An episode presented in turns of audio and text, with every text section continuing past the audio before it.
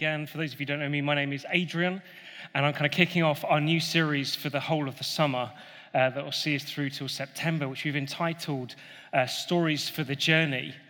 Uh, and what we're going to do through the summer is we just recognize that basically from this Sunday onwards, uh, it might be sporting fixtures, it might be holidays, it might be visiting relatives, it may be the sun's out and you think nature is to be enjoyed. It just becomes a moment where actually our rhythm of gathering gets affected. And rather than fighting with that, we kind of work with it and say, okay, it probably isn't going to be that all of us can say, hey, we're going to be here every week until September. And so, kind of make sense of that. We then say, well, let's then do a series that if you are here every week, it's going to benefit you. But if you aren't here every week, you're going to be able to get enough because it's connected in terms of theme, but not in terms of the subject that you're looking at. And so, what we thought would be great to do is through the summer, is pick up different stories in the Old Testament and look at how they become stories for the journey, stories that do us good as we journey with one another and with God. And what we're going to discover is that each of the stories we'll look at each week kind of reveal something about who God is and also reveal something about how who God is works with people like us in all our frailty. And maybe you're sat there going, Well, I, I don't, I'm not frail. Oh, believe me, you are. Because actually, if we were to take a point and say, Right, let's look from this moment through the last 12 months. Actually, let's not go that far. This moment till the last two months. My guess is within those two months, you'd have had a moment where you thought, oh man, I can't quite do this. Or if people really knew what was going on in me then. And it's just that's our reality. And it isn't putting a brave face on it, saying, hey, I've got it all together. It's rather saying, do you know what? Sometimes I've got it together, and sometimes it feels like everything has fallen apart. And what we're going to see through these stories is that God longs and loves to work with us in all of our frailty. And so we're going to look at these different stories and how we're going to do it is slightly differently. Obviously, normally we kind of pick up the Bible, read a passage, and then kind of talk out of that passage and say, okay, what's that got to say to us? Rather than do that, we thought actually it'd be fun to then kind of do this how it would have been done. Is stories would have been told orally, they wouldn't have been read collectively. And in them being told orally, it would then become part of you, the listener, the storyteller, all becoming part of the journey of hearing this story. And then as the listener, thinking, oh, what does this mean about God? What does this mean about me? And that's what we thought would be good to do, that we will occasionally look in on the story, but each week we'll get to look and tell the whole of the story. And so today I get the privilege of telling our first story, which is going to be the story of Elijah, which, for those of you who want to check up what I say afterwards, seems to be in the Bible. You can look at it uh, 1 Kings 17 through to 2 Kings chapter 2. And in it, what we're going to do is we're going to look at this story, zooming on this amazing guy called Elijah, who will look at and think, man, he's not like us. And then we're going to discover that through the story, he is just like us. And through it, though, we're going to discover something about who God is as well. But before we get into Elijah, I want to kind of set the scene.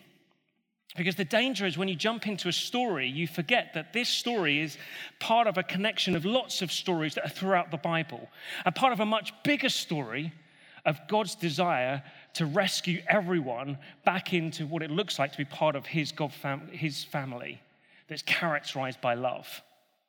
But at this moment, we find ourselves in this story at a period of time where there were different kings uh, in the nation. And those kings had come about because of something that had gone on some time before. You see, the people of God had been called as a family to be those that revealed him and loved him. And it started through one family uh, that had a father called Abraham and a mother called Sarah, who God had promised and said, I'm going to take you and cause you to be a blessing to all other people because I'm going to call you as my own. And you're then going to live in a way honoring me and revealing me that will do everyone else good. That was the call. And then what happened is that that family expanded. And to cut long story short, is that they lost sight often of how they were going to do others good. And rather than that moment of privilege kind of bringing a responsibility, it often brought a privilege that said, hey, we can do this regardless of everyone else. And then also got to these points of saying, hey, I know we're meant to be distinctive, but we'd quite like to look like everyone else. And these moments of then saying, hey, maybe God's not as good as he said he was. Maybe we should give ourselves to other people. And it gets this moment where the people come to their kind of spiritual leader at that point, a guy called Samuel, who's like the mouthpiece of God to all of the people. And they come to Samuel and they say, We want a king like all the other nations. Now, at this point, as we're reading the big story, we're going to say, But, but don't you understand? You've already got a king, it's God. And he's really good and he's after your best. Remember, he rescued you continuously. He's good for you. And yet they say, No, we want a king, a human king, just like all the other nations. And so Samuel goes to God and says, Hey, is this okay? because I feel gutted about this. And God shares his heart and says, Hey, I was their king. I want to be their king. But because of my love for them, I'll let them have what they want. I'll give them a human king. And so they get a king and they get a guy called Saul who's good and seems to be what you'd expect of a human king. He's kind of cool, attractive, powerful and seems to be the kind of person who's like, yeah, this is the guy we want as king. All of you thinking, I can see what Saul would have looked like immediately. and he was king, but the thing is, he was flawed. And his flaw is he worried about what everyone else thought. And so rather than doing what he was meant to as king, as calling the people to keep knowing God and revealing God, or loving God and revealing God, he worried what everyone was doing and what other people and other nations would think. And so he led to a point of just continuously being governed by fear, which led him into dark places and led the people of God into dark places. So much so that his rule was to end. And God found like an unlikely character to be king. And he found this one who's like a shepherd boy, just hanging out in fields, knew more about animals than he did about people. And yet, what was different about this boy was his heart was after God. And he wanted to know God, he wanted to love God, and he wanted to reveal God. And so God calls this one, who's called David, and says he's going to become king. And he becomes king, and he is a very cool king. Like he is known as the best king, the king of kings. But he's still human and he's still a bit flawed. And so, even within his desire as one who has his heart after God, he makes tough decisions makes decisions that cost people their lives, cost people their wives. And in that, God still doesn't give up, but actually says, this one who models what it is to have a heart after me, I'm actually going to cause from his line one to come who'll reign forever and yet will be consistent, will not be flawed, and will reign with righteousness and mercy and goodness and love. That's what's promised. And so the people think, wow, King David's good and his line's going to keep coming. And then, then comes another king, and it's his son, and he's called Solomon. And even in the transition, there's this darkness that's starting to come over because King David, in his heart and passion for God, and saying, Hey, continue my work, build a temple that reveals who God is, then says, And have vengeance on those who are against me. Like, what? You meant like be a blessing to all people, have vengeance. You meant to be a blessing, have vengeance. And it's this dark cloud that starts to come. So Solomon gets the crown, and he's amazing. Like he builds the temple and gathers treasure beyond anything you can imagine, and amazing, beautiful wives. And at this point, we start to realize that it's gone a bit wrong. Because he'd lived with this passion for God, but he also started to live with this passion for himself and how good he was. So much so that by the time Solomon gets to the end of his kingdom, he looks more like Pharaoh, who God had rescued his people from, than David, a man after God's heart. See, Solomon, by the end of his life, was, had slaves. He wasn't going to have that. had accumulated wealth at the expense of everyone else and done as many deals as he could with as many different people, compromising who he is truly meant to be as a lover of God and a revealer of God. And so then it gets this point where the king dies and his son takes the crown. Now his son like makes this moment and he says, "Hey, to the older guys, what should I do here? Because others in the nation are coming to me and saying, Hey, your dad put pressure on us, pressure on us for taxes. Like, we can't stand this. Can you do something about it? So he goes to the older guys and says, What should I do? And they say, Hey, I wonder if you should cut them a break. He then goes to the younger guys, his mates, and he says, Look, the older guys have said that, but they're old school. Like, what should we do? Because we're new school. And they say, man, you've got to forge your way. Where your dad was heavy handed, you need to be doubly heavily handed. They think they knew taxes, you need to reinvent the word taxes. And so that's what he does. Man, just an aside, how often do we think we've got it sussed rather than listening to the wisdom of what's been before? And so, anyway, this guy, he kind of gets that point and says, That's it. You thought you had it bad. I've just spelt the word bad differently and redefined it. And as a way, then the whole nation breaks in two. And you find that suddenly the one crown becomes two, and there becomes two kings. You have a king of the northern kingdoms called Israel, and a king of the southern kingdom called Judah. And that kingdom, the Judah one, God's eventually going to cause everything he promised to come out. That through that kingdom, a line of David will come one who will be the king that was always promised. You see, we have the bigger story of how the story ends that Jesus comes and picks up the crown and says, I'll be the king that you've always been looking for. But before we get to that crown, before we get to that king, I want us to focus on this crown and this king in the northern kingdom, Judah, because in this kingdom, is where we're going to find Elijah. But before we get there, we've got to understand that what happened is that these kings just kept getting worse. You have the odd exception between the two kingdoms where there's a few that were okay. But actually, they kind of went on the line of Solomon and his son and kept saying, Hey, you thought you did this bad. We're going to do this even better. Stand aside. We can bring chaos. And that's what they did. They just kept getting worse and worse. And so you get seven kingdoms later until you get to this king called Ahab. And Ahab, like he was this king who basically decided I don't think God is as good as everyone thinks. It seems to me when I look out, there's other gods out there that seem pretty good. And so he teams up with his wife called Jezebel, who's just someone who likes to kill people, it seems. And in it, they kind of go on this vengeance of just killing anyone who says they like Yahweh, the God of Abraham. And rather say, no, we want to be about Baal.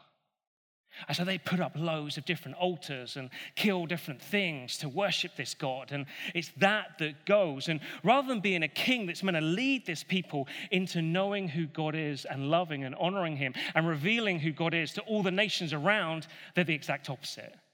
And so, what God does through this period of the kings is he raises up different individuals to be his mouthpiece and say, hey, like a lollipop lady, standing up and just saying, you're not meant to go this way. Stop.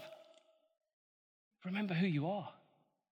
Remember, you're meant to be the people who know and love God, are known and loved by God, and then get to reveal Him to all the people. But unfortunately, the kings don't listen to the lollipop men and women. And the prophets get silenced. And there's this one prophet with Ahab who comes on the scene, and he's just there and it's Elijah. And Elijah is like the weatherman. That's how he's introduced to us. That's how we pick up his story is that Ahab's on his role of building different things that dishonor who God is, calling people and the whole of the nation to say, hey, let's not worry about God, let's look after these gods of our own making. And Elijah appears on the scene. We don't know where from, We just know he comes in. And he meets with King Ahab and he says, Hey, I've come to tell you what the weather's going to be for the foreseeable future. And it is going to be hot, hot, hot. It's going to be so hot, it's not going to rain. It's not going to rain until I say so again. And at that point, King Ahab doesn't go, Oh no, what should I do? Rather, King Ahab thinks, I hate people like you. And we're going to discover through this story that Ahab at this point thinks, man, we need to kill him. Because that's the only way we can deal with this, obviously, because that's how we do with everything kill them. And so he's like, we're going to get this. We're going to get this guy. Now, having done his weather report, and you know, we're used to very nice weather report people, you know, who come along and say, tomorrow it's going to be. Well, I don't understand, sorry, it's a quick aside about weather. Why do people tell us the weather that has been? Why does the weather start like that? Yesterday was like this, today has been like that, tomorrow, that's the one we wanted to know about. Who cares what it's been like? Elijah wasn't like that. He comes on the scene and says, Hey, I'm not telling you about what it's been like, I'm telling you what it's gonna be. It ain't gonna rain. And that is bad news. But in this moment where Ahab is simmering with the news, thinking, man, this is not good, we need to do something about him, God rescues Elijah and takes him into hiding, hiding in the most unexpected place, which I'll introduce you now to Ronald Raven. Oh, it was Julia Henley's idea. I thought it was a brilliant one. Ronald Raven. Um, so we get Ronald Raven where Elijah is taken out. So Ronald Raven can't stand up. Um, what more can you expect from three quid? Um, so Ronald Raven is there because God takes Elijah into hiding, into this ravine where there's a brook. And God says, Look, you're going to be okay here. Though there's not going to be rain, you can keep drinking from this brook, this stream. And then I'm going to send ravens like Ronald who are going to come daily and feed you. I don't, I don't, know if you like think about what it would sound like, but anyway, that's how I imagine it. I'm going to feed you with bread and meat in the morning and evening. At that point, Elijah doesn't go, There is no way. There is no way I'm going to be fed by ravens. We need to do this a different way. No, he's just like, Yeah, up for that. Raven breakfast and raven tea. Sounds good to me.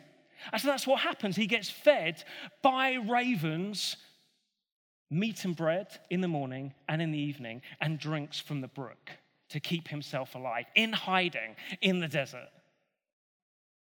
And that's where he stays until the brook starts to dry up.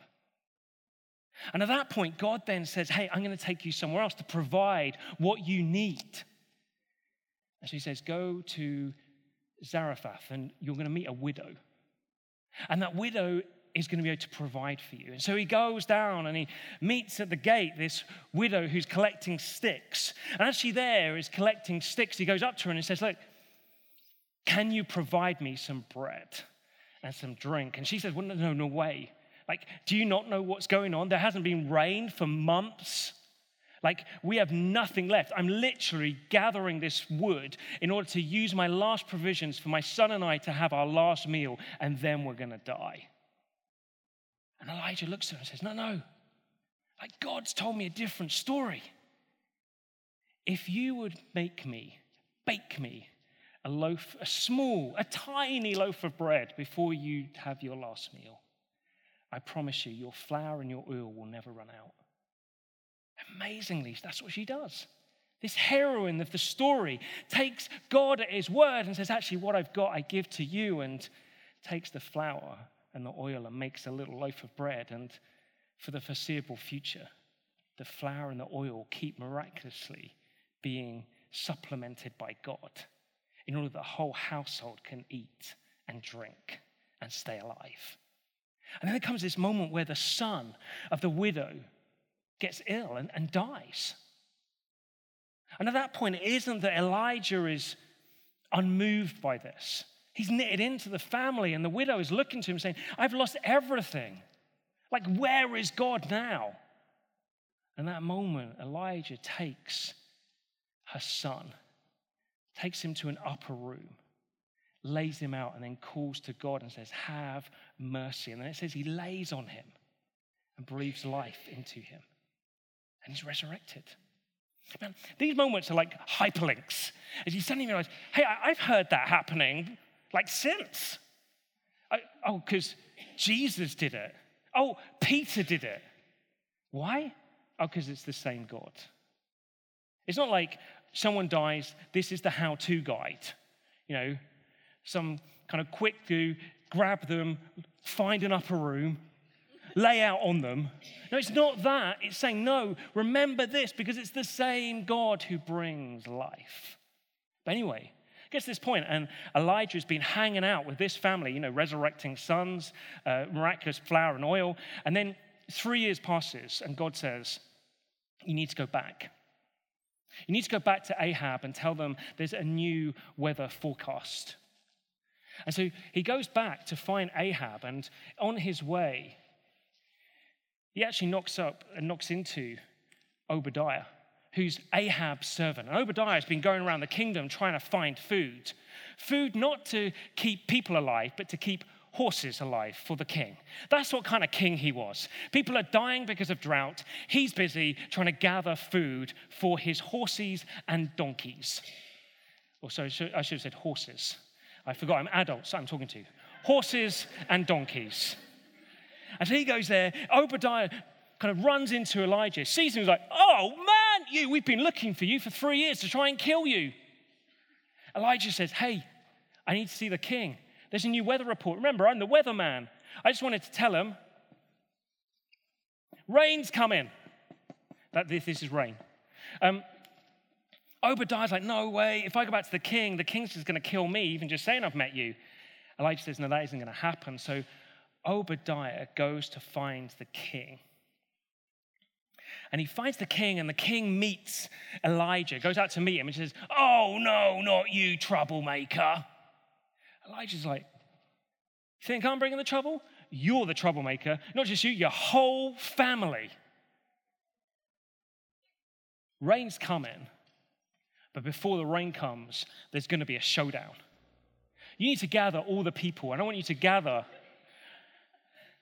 850 of these so called prophets of the god Baal. And we're going to have a showdown. We're going to have a, a Western style showdown, shootout, me versus 850. And how it's going to go down is this He gathers all the people around this Mount Carmel and says, Right, you've got a choice. You seem to be continuously living in this double standard. Is God the God, or are you going to go after these other gods of your own making? You got to make a stand. There's a showdown about to happen. He says, What's going to happen is this we're going to erect an altar. We're not going to sacrifice Ronald. We're going to erect an altar. And then you Baal guys, you go for it. And you call fire down from the sky to consume the altar. And if that happens, Baal's God. And man, everyone, let's just go after that. But if it doesn't, I'm going to call fire down. And if God, the God of Abraham, sends fire, then he's the God. And you need to do something about it.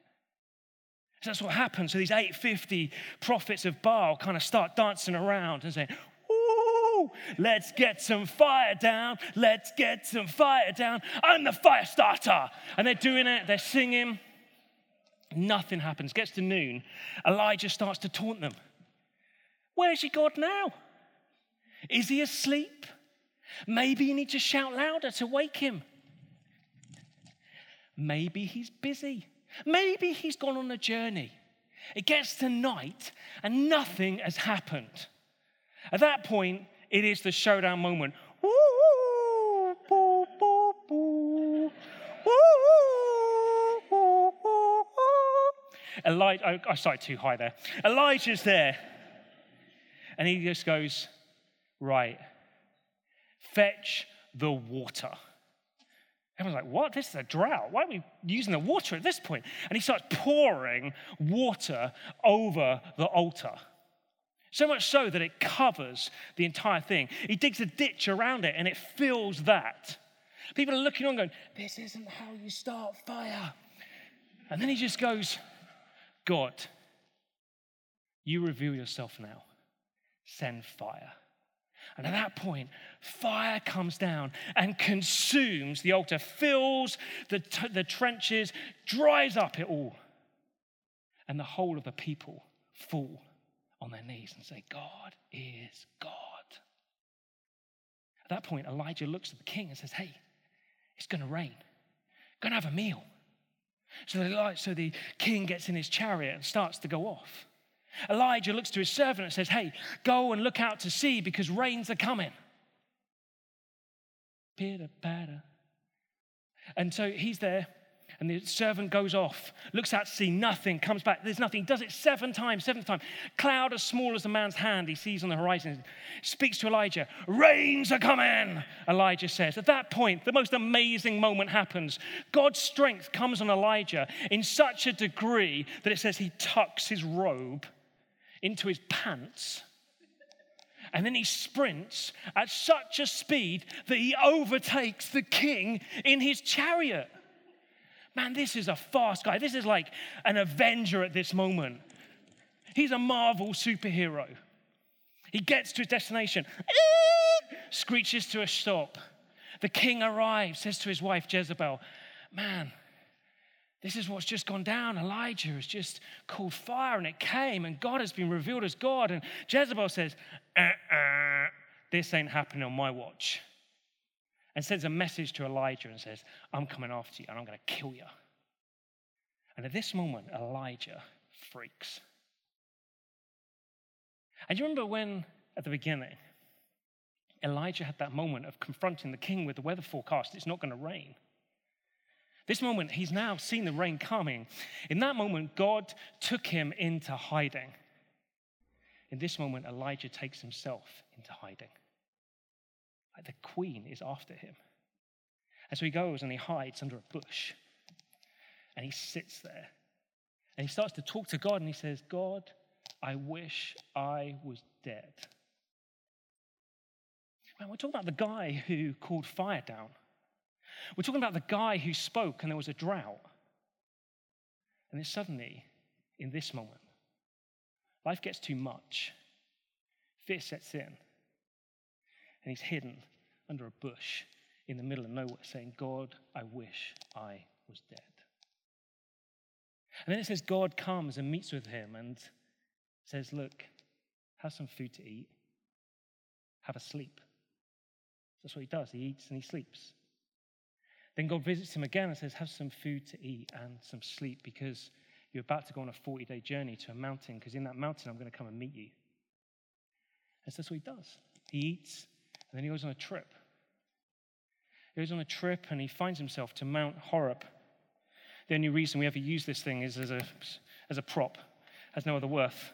Um, and he's there on a mountain, hidden in a cave. And God says to him, like, why are you here? And he says, everyone's against me. I'm the only one left. I've done all I can, and it still doesn't feel enough to call your people back to you, to love you and to reveal you. And then God says, I'm going to meet with you. Go and stand at the entrance to the cave. And so he does. He stands at the entrance to the cave. And then there's this enormous wind, like a hurricane standard wind that just goes past. And Elijah thinks, God's not there. Then there's an earthquake that kind of knocks all the rocks. And he's kind of thinking, man, I'm the, in a cave. This is scary. But God's not in that. And it says, there's like fire that goes past, and Elijah thinks God's not in there. And then in this moment, this gentle breeze goes past. And as that happens, Elijah pulls up his hood and realizes that he's encountering with God. And in that stillness, God speaks to Elijah and says, Look, you're not alone. I'm with you. But not only that, you're not alone I'm going to bring others around you. You don't have to stay by yourself. You're meant to be with others. As he tells them about two individuals who are going to become king, but we haven't got time to look at those, we're going to rather look at this other person. He says, You're going to have one who's going to be like an apprentice to you. He's going to be more than that. He's going to be your friend. He's going to be your companion. And his, his name's Elisha, and you're to go and find him. And so Elijah comes from this mountain experience and goes and finds Elisha and says, Hey, would you come and be with me? And Elijah is no longer alone. He doesn't need to do these battles alone. We haven't got time to look at today. He then has moments of confrontation again with throne. So he has to confront King Ahab, who, having seen what God can do, still does dumb stuff to get what he wants. And then his son does the same and does dumb stuff. And Elijah has to confront them both and say, Don't you remember who God is? But I want to rather get to the end of Elisha's, Elijah's life. See, Elijah still didn't quite get that he didn't have to be alone. So it gets to the moment where he's realizing that he's going to be with God. And he does everything he can to get rid of his mate, Elisha. You read the story in 2 Kings, he's like continuously like, We're going to go to Bethel, but you're not coming, stay here. And then Elisha comes and they go to Bethel, and he's like, Oh, you stay here because I'm going somewhere else. And it's like continuously trying to ditch someone. And Elisha's like, No, you're not meant to be alone. And it gets to this point where they get to the river. And Elisha gets his cloak. And they need to cross it. And he just smacks his cloak on the river. And Elijah then, with Elisha, crosses over. River parted. And then as Elisha's there with Elijah, it says a chariot comes from the sky and takes Elijah to be with God. And then his robe kind of falls into Elisha's hands. And at that point, Elisha begs the question, asks the question, where then is the Lord God of Elijah? And hits the water, and the water parts. Because that's where we're left with this story. 2 Kings 2, verse something, 14. Where now is the Lord, the God of Elijah? That question is meant to be there for us to take hold of this story and say, hey, this is a crazy story of ravens, of fire. But we're meant to look and say, but this is part of the story that reveals who God is. Therefore, in this story, we get to see the God of Elijah is still with us. Is still the one who is committed to see a king that would come, a king that would actually be himself, Jesus. It's still the one who would do the battles against the powers that seek to oppress his people, but would do it in the most remarkable way, not by sending fire, but by sending his son to die on a cross, in order that anyone and everyone who comes to see him for who he is would find life. He's still the God, the God of Elijah. Therefore, in this story, what it reveals to us about God is one who provides for us, just as he provided amazingly for Elijah through ravens, through flour and oil that don't run out. God comes and says, I provide for you, for me, everything we need daily. That was the rhythm. Elijah didn't ever get what he needed tomorrow, he got what he needed today. See, this story reminds us of a God who longs to provide for us what we need today. And the benchmark of that provision is Jesus. It reminds us, let's go back, sorry, it reminds us not only of providing us, it's also that He knows us and searches us out. There was never a moment, either when Elijah was taken into hiding or took himself into hiding, of where Elijah was on top of the mountain or Elijah was hidden under a bush saying, I wish I was dead, that God didn't go and find him and search him out. And I don't know what your story is at the moment, whether you feel like you're hidden in a bush thinking, This is it, I want out, or whether you feel like you're on a mountain thinking, This is the stand. God knows you. That's what this story says, and he searches you out. It reminds us that we are not alone, and that we have a God who's ensuring that we are not alone, that he is with us, but more than that, he always connects us to other people so we wouldn't be alone. It reminds us and reveals that God is one who is powerful. We so box God and say, oh, oh this is who God is. These stories are meant to like unbox God, saying, Man, I can't get my head around that. Ravens that feed people. I, what? Fire that comes down from the sky? It's like a story where you say, I need to unbox God. God is bigger than my frame of reference. And we have a God who loves us, that a God who does not give up. That's what I love about the stories. Because often we can look at say, well, seems to be the Old Testament mean God, the New Testament nice God. That's the same God.